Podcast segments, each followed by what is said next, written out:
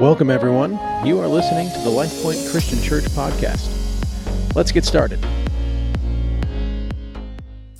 Well, today is Father's Day, right? A day in which we honor and celebrate dad. And I know that we've all seen plenty of ads and commercials over the past few weeks. And so this is a day that has not snuck up on any of us, right? We're, we're fully aware of this day on the calendar. Now, we know the date changes in the month of June, but for, for the by and large, we know, all right, June is the month in which Father Day, Father's Day is happening. However, you may not know that today, June 20th, is also World Refugee Day. World Refugee Day. And it's a day designated by the United Nations to honor refugees all around the world. Now, four years ago, uh, Vicky Moy, who's part of our LifePoint family, started a nonprofit called Starting Point. And the purpose of her organization is to aid Afghan refugees who have come to live in the Sacramento region. Now, believe it or not, Sacramento is the number one refugee resettlement location in the country right? The number one resettlement location in the country. And so there is no shortage of work for Vicky and her team. Some of you might be aware of Starting Point. Vicky has shared from stage before. There's been a various ministries at the church who have partnered with Vicky. But if you want more information, you can go to startingpointworld.com. Startingpointworld.com. Don't do it now but make a note for later. We'd love for you to check out her organization and all that they are doing. But this past week, I spoke with Vicky about the work that they do when it helps refugees settle in this area. And as you can imagine, this is an absolutely overwhelming experience for anyone who would move here from a different country. Because for so many of them, there's almost nothing that's familiar to them.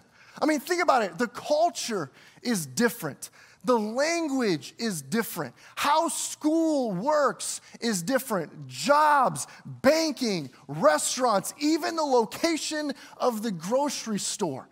They have to figure out everything. And so, Starting Point does their best uh, to work with refugees to not only welcome them upon arrival, but to get acquainted with life here in the Sacramento area. And while they want to help refugees get settled and get plugged into America, which of course means finding a job, maybe learning the language, helping their kids get enrolled in school, the goal for Vicky and her team is not to fully assimilate the refugees into American life and culture. Now, the definition of the word assimilate is to bring into conformity with the customs and attitudes of a dominant social group or nation. And so, in order to fully assimilate, one must shed their beliefs, their cultures, their identity, and conform, take on the culture where they now live. But again, assimilation is not the goal. Rather, the goal for starting point is to help the refugees acculturate. We're getting a vocab lesson this morning, right? Acculturate, which means helping them to learn about the culture that they live in and integrate aspects of that culture into their lives while preserving or maintaining their own heritage and background. Now, the past few weeks, we've been in this teaching series called To the Church in Elk Grove. And throughout the series, we've been looking at four of the seven letters that John wrote to the seven churches in the province of Asia. And while we are not the initial recipients of those letters, they apply to us, to the church in Elk Grove as well. And we know this to be true because John writes in Revelation chapter 1, verse 3 Blessed is the one who reads the words of this prophecy, and blessed are those who hear it and take to heart what is written in it, because the time is near. And so, as we dive into another letter this morning, we're going to see that the difference between assimilation and acculturation was significant for the church in Pergamum. And it's significant for us as well. Now, this letter to the church in the city of Pergamum is found in Revelation chapter 2. And so, if you have a copy of God's word this morning, or if you're using a Bible app, I'd encourage you to navigate there now. Revelation chapter 2, and we're going to dive into this letter together. And I'll start by reading Revelation chapter 2, verses 12 and 13. You can follow along with me as I read. It says, To the angel in the church in Pergamum, write, these are the words who, of him who has the sharp, double edged sword. I know where you live, where Satan has his throne. Yet you remain true to my name. You did not renounce your faith in me, even in the days of Antipas, my faithful witness, who was put to death in your city, where Satan lives. Now, centuries prior to this letter being written, the inhabitants of the city sided with Rome in order to defeat other uh, people groups, other kingdoms in the Mediterranean uh, region, the Eastern Mediterranean region. And this alliance, centuries prior, created strong ties between the city of Pergamum and Rome. And so, those living in Pergamum, with the exception of Christians, experienced special treatment from Rome which ultimately led to the, to the worship of Roman emperors, among other forms of paganism and idol worship.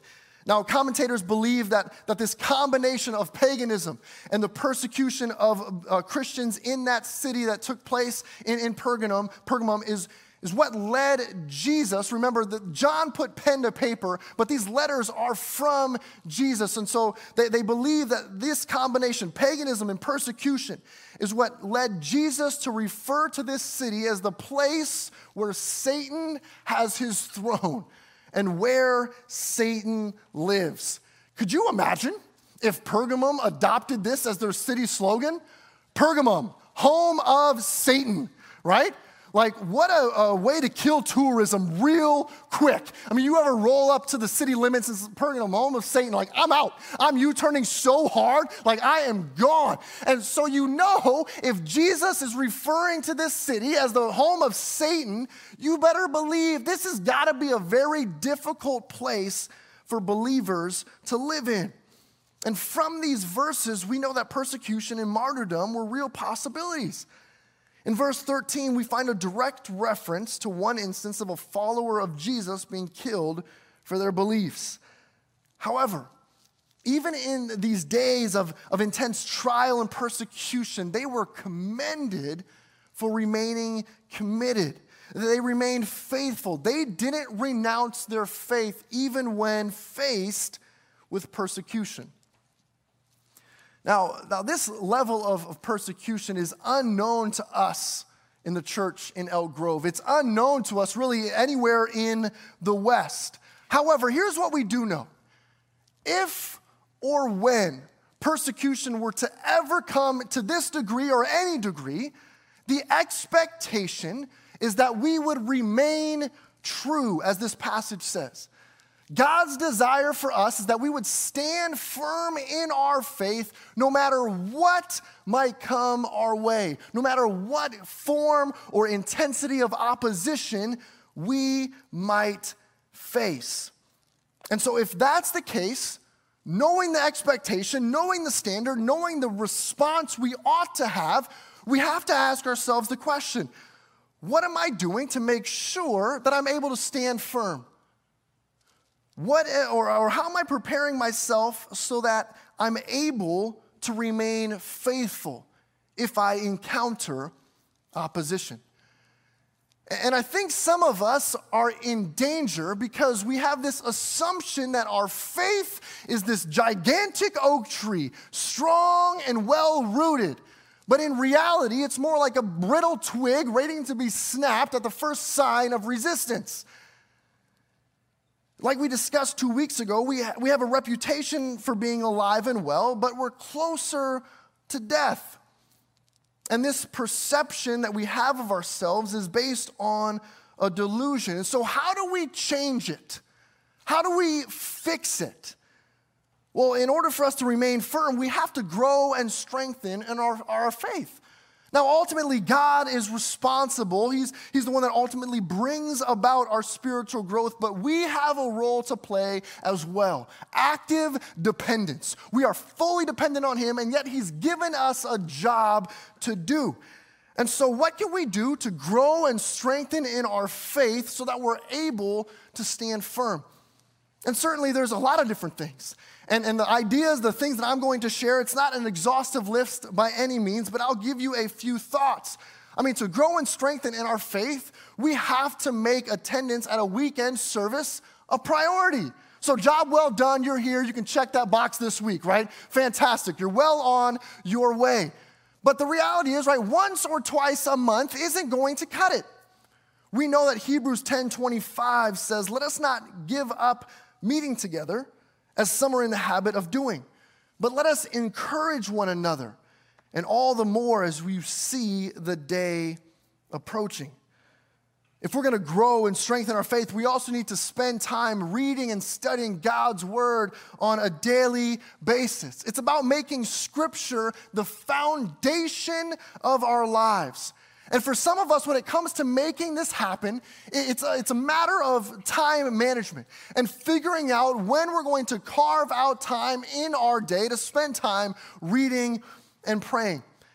And I, and I, get it, right? Life is busy. No matter what stage of life we're in, we're all going at 100 miles an hour, it seems, all the time. Life is busy. Life is full. But if we can't carve out five to 10 minutes at least on a daily basis, I would argue that it's probably time to take a step back and reevaluate how we're spending our time, right? How we're spending our time. Now, for others, I know it's not so much a matter of time management, but it's, it's a matter of knowing what to do with that time.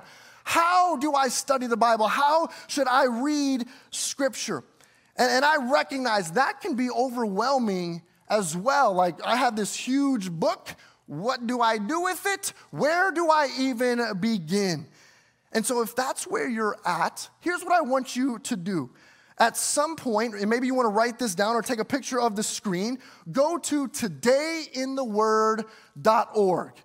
Todayintheword.org. And I want you to subscribe to a free daily devotional, and you can get it on an app, you can get it in email, or you can get it in print, which means you have no excuses, right? And so you can get it in any format you want. And this is a great way just to begin the habit, to have a, a structure to your time reading and studying God's Word certainly to also grow in our faith, uh, we need to be in community with other believers right? We need one another. Ecclesiastes makes this really clear. Ecclesiastes 4 9 to 12 says, Two are better than one because they have good return for their work. If one falls down, his friend can help him up. But pity the man who falls and has no one to help him up. And if two lie down together, they will keep warm. But how can one keep warm alone? Though one may be overpowered, two can defend themselves. A cord of three strands is not quickly broken. If we are going to stand firm, we need one another. The church, other believers, we, we need each other in order to, to be encouraged and to stand firm in our faith. At LifePoint, one of the ways we provide an opportunity to be in community is through life groups or small group Bible studies. And throughout the year, we have three 10 week sessions of life groups in the spring, in the fall, and in the winter. And if you're not in a life group, I, would encourage you to get signed up. The spring session is about to end. Most groups take the summer months off, and the fall session will kick off at the beginning of September, and those registrations will open for the fall groups in mid August. And so, kind of mark your calendar, say, okay, I'm gonna commit to being in a group this fall.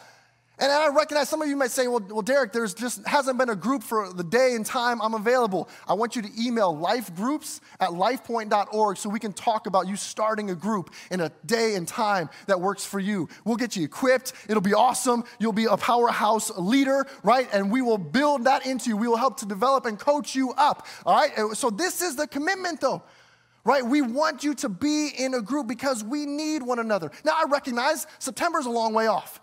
And so, throughout the summer, though, we have these events that you can attend to begin building community with one another. For example, next Sunday is that church barbecue. Believe it or not, we recognize that you don't need the free food. Like, like we get that. Like, we understand. You probably have food on your table. You go to the grocery store, you're good to go. You're not relying on LifePoint, like, gotta get that free meal. Like, we get it, all right? We get it. It's not about the food, right? It's not about the food. We want you to come together and hang out. So if you're like, Derek, I can't stand pancakes, like, Derek, I will never eat a hot dog. Okay, still go. Hang out. It's not about the food. You got food at home, that's fine, right? But these are the types of opportunities that we have to build community with one another. We know, like, kids eat hot dogs. Like, maybe you're like, no, I like hot dogs. They're like, nah. But it's not about the food. This is an opportunity for us to build connection with one another because we need it. And again, the list could go on and on and on. We could have so many different examples or suggestions of how to grow and strengthen your faith. Fortunately, the believers in the city of Pergamum, they were rooted enough in their faith to stand firm and remain true in the face of persecution. And hopefully, we put ourselves in a position to do the same.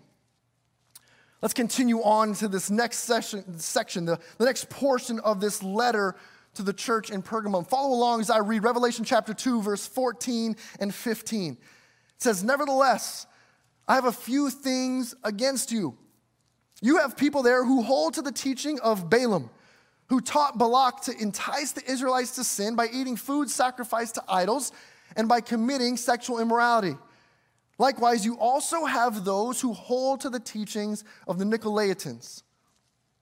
See, the believers in Pergamum, they were commended for their commitment in the face of trials. And yet, Jesus still says, I have a few things against you. They still got called out, even though they were doing some things right. I mean, they were withstanding persecution and the temptation to fall away, and they still got called out.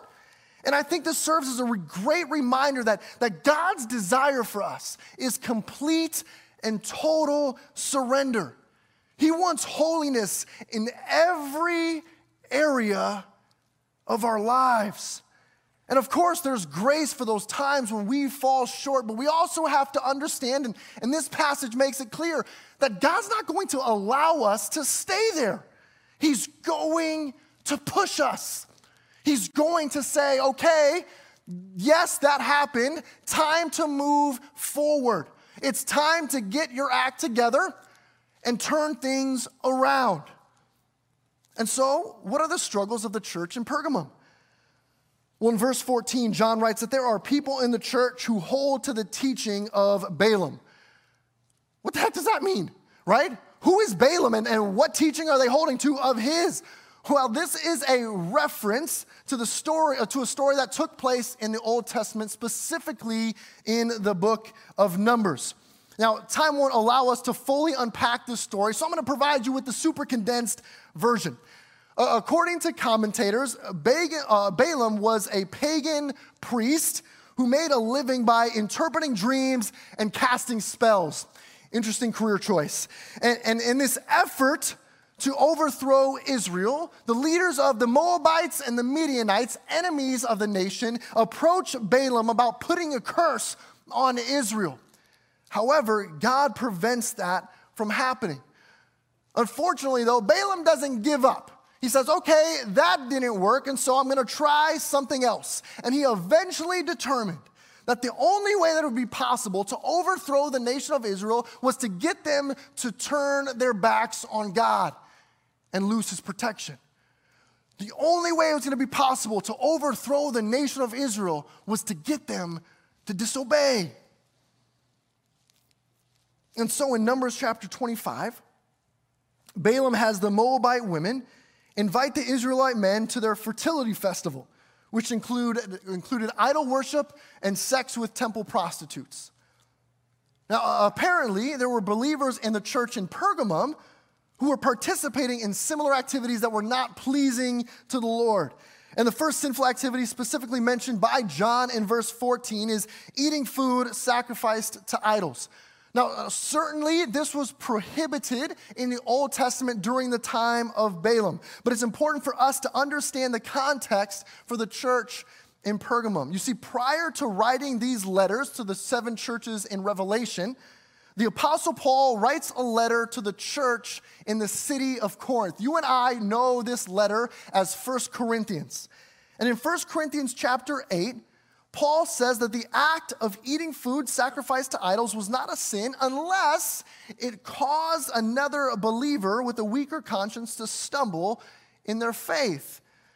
And so, for the believers in the city of Pergamum, the primary issue was not so much that they, they were eating food that had been at one time sacrificed to idols.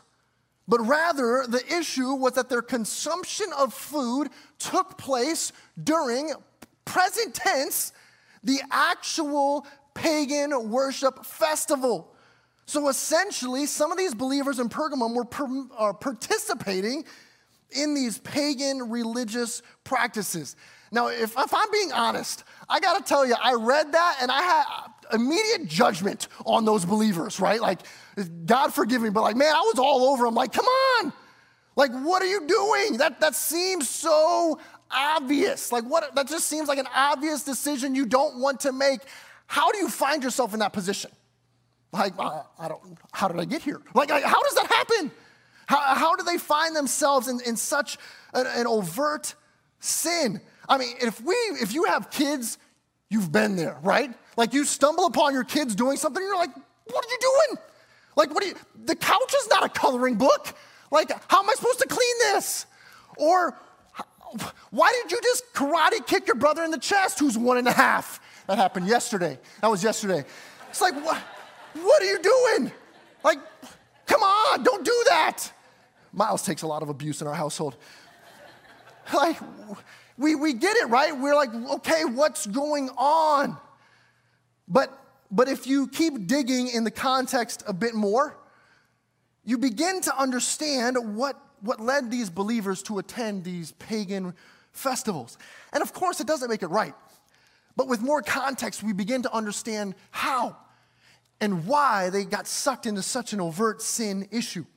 You see, these pagan festivals, these rituals, these meals, that some of the believers participated in took place during these large trade guilds, essentially, this, this gathering of people who were doing business with one another, who, who were protecting their own interests.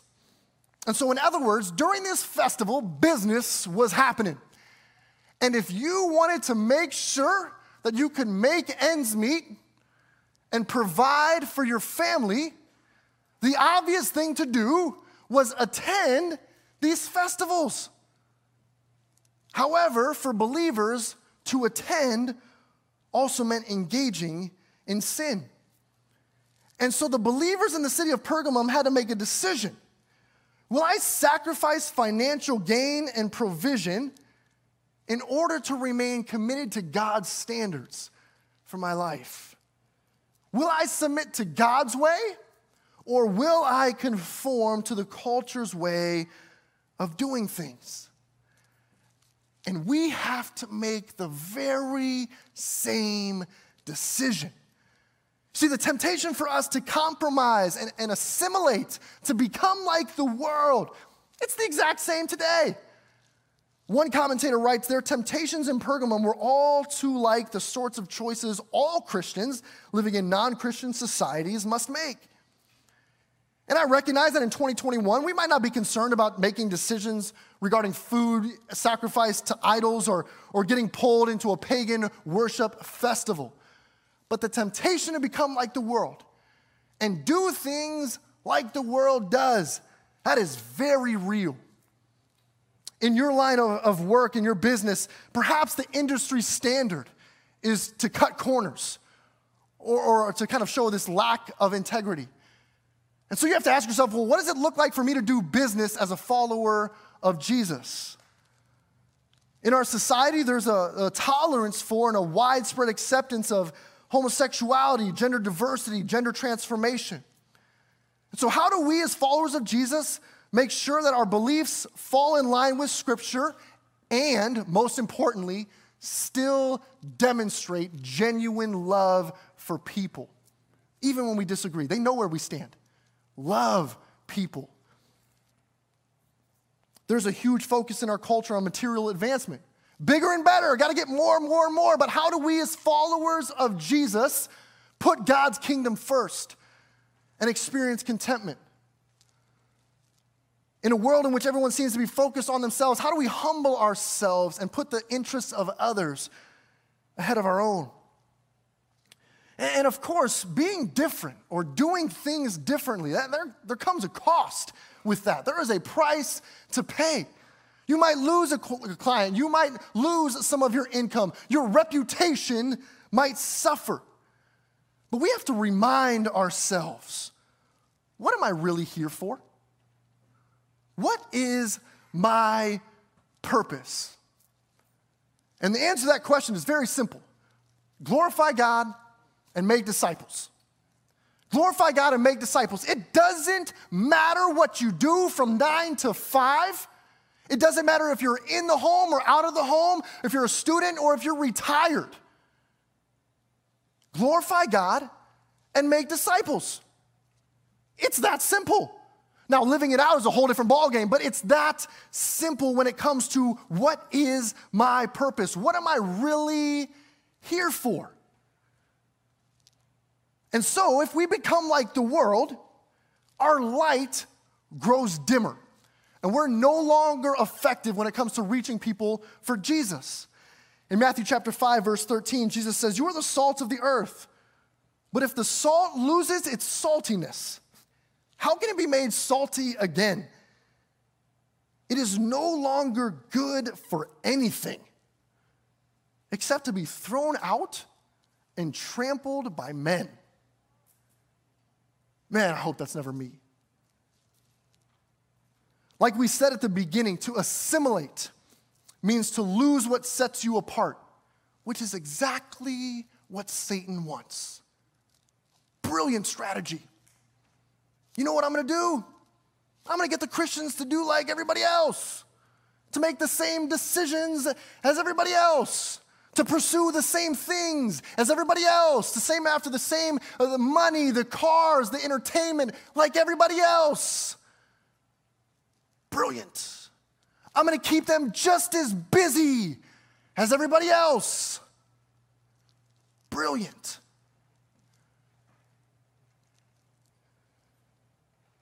Perhaps some of our trouble when it comes to being a solid disciple making church is that we look too much like the world. We're not different enough. And if that's the case, what do we have to offer to those if we're living just like them? Another commentator writes Too much of Western Christianity has become indistinguishable from our culture. Check this out. Too much of our evangelistic effort is geared toward persuading the world that we're acceptable because we are just like them. A breadcrumb and fish. That's stupid knockoff stuff from Abercrombie and Fitch. Like, we're, we're trying to be like the world. Why? Be different.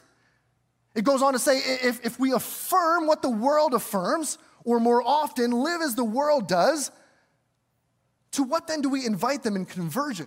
That differs from what they already experience. And this is the tension followers of Jesus must manage. How do we live in close proximity with those who don't yet have a relationship with Jesus, while at the same time preserving what makes us different because of our relationship with Jesus?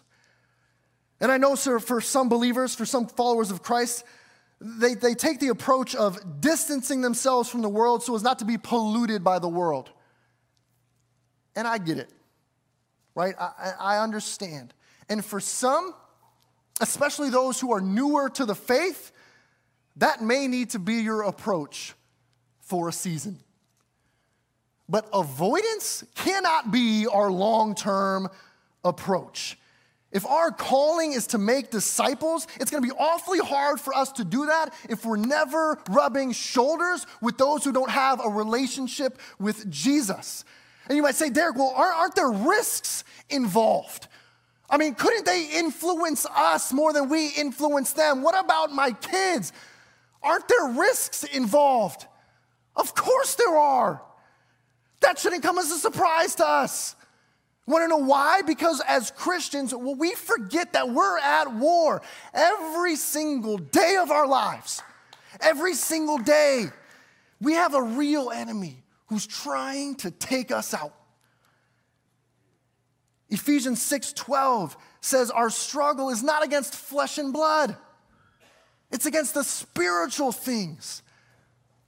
And that's why he goes on to write in the very next verse, in verse 13, therefore, put on the full armor of God, so that when the day of evil comes, you may be able to stand your ground. So many of us, as followers of Jesus, especially if we've been in the church for a long time, we know, we know, we know what we ought to do. All of that stuff I mentioned go to church, read the Bible, pray, all that stuff. We know it. That ain't nothing new. But we don't do it. And then the problem becomes we are ill equipped to enter the battlefield and we get our butts whipped. And we're no longer effective in pointing people to Jesus, which is why we're here. And we get sucked into whatever culture throws at us. We get distracted by all the junk and the headlines. Satan is good at his job.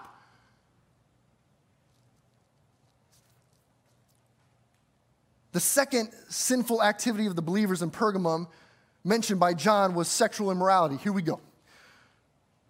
Here we go. Verse 14. Verse 15 follows up talking about the same thing. It says, Likewise, you also have those who hold on to the teachings of the Nicolaitans. Now, the teaching of the Nicolaitans was this false teaching that Christian freedom and the insignificance of the physical body permitted believers to engage in sexual immorality and, and anything else without consequence. And unfortunately, sexual immorality was yet another way in which the church in Pergamum became like the world around them. They chose to fall in line with culture's approach to sex instead of practicing God's design for sex. And it's like, okay, do we as a church in Elk Grove have people who are living according to the beliefs of the Nicolaitans? Yeah, maybe not exactly. But is our is culture's approach, our culture's approach being uh, to sex, being practiced by the church in Elk Grove? Well, I don't know. What does culture say? Are unmarried couples living together? Because culture says you got to check compatibility first before you get married. That's just what you do. Are couples having sex outside of the context of marriage? I mean, because no one waits till marriage anymore, right? That's a thing of the past. Why would anyone do that? Is the church in Elk Grove engaged in pornography? Culture says, hey, it's a legitimate outlet for your sex drive. It doesn't hurt anybody. I will show you reports upon reports about how that ain't true. See, with this going on, we fail to uphold God's standard of righteousness and holiness. 1 Thessalonians chapter 4 verse 7 says, I didn't call you to be impure, but to live a holy life. Like the church in Pergamum, we could be thriving in a few areas, but if we conform to culture and find ourselves living in sin, it's going to be awfully hard for us to be a healthy and effective church.